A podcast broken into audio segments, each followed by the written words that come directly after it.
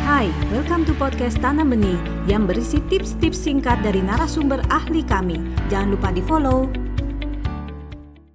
Jadi untuk tiga kata ajaib yang memang kita bisa ajarkan kepada anak, yaitu kata tolong, terima kasih, dan maaf, bisa juga diberikan contoh langsung pada orang tua ketika mereka ada di rumah. Jadi kalau kita butuh bantuan, itu memang terbiasa untuk mengucapkan kata tolong maupun uh, kita meminta tolong juga kepada anak. Ketika kita melakukan sesuatu dan kita dibantu itu juga bisa mengucapkan terima kasih. Begitu juga kalau kita melakukan kesalahan.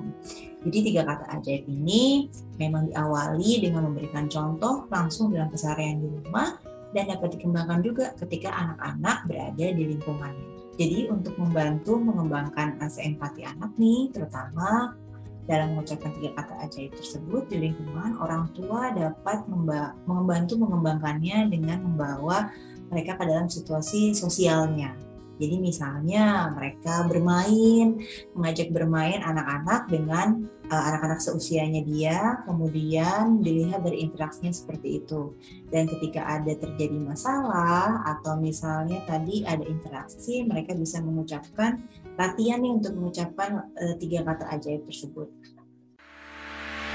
Anda baru saja mendengarkan tips dari Tanam Benih Foundation Mari bersama-sama kita terus belajar untuk menjadi orang tua yang lebih baik demi generasi yang lebih baik.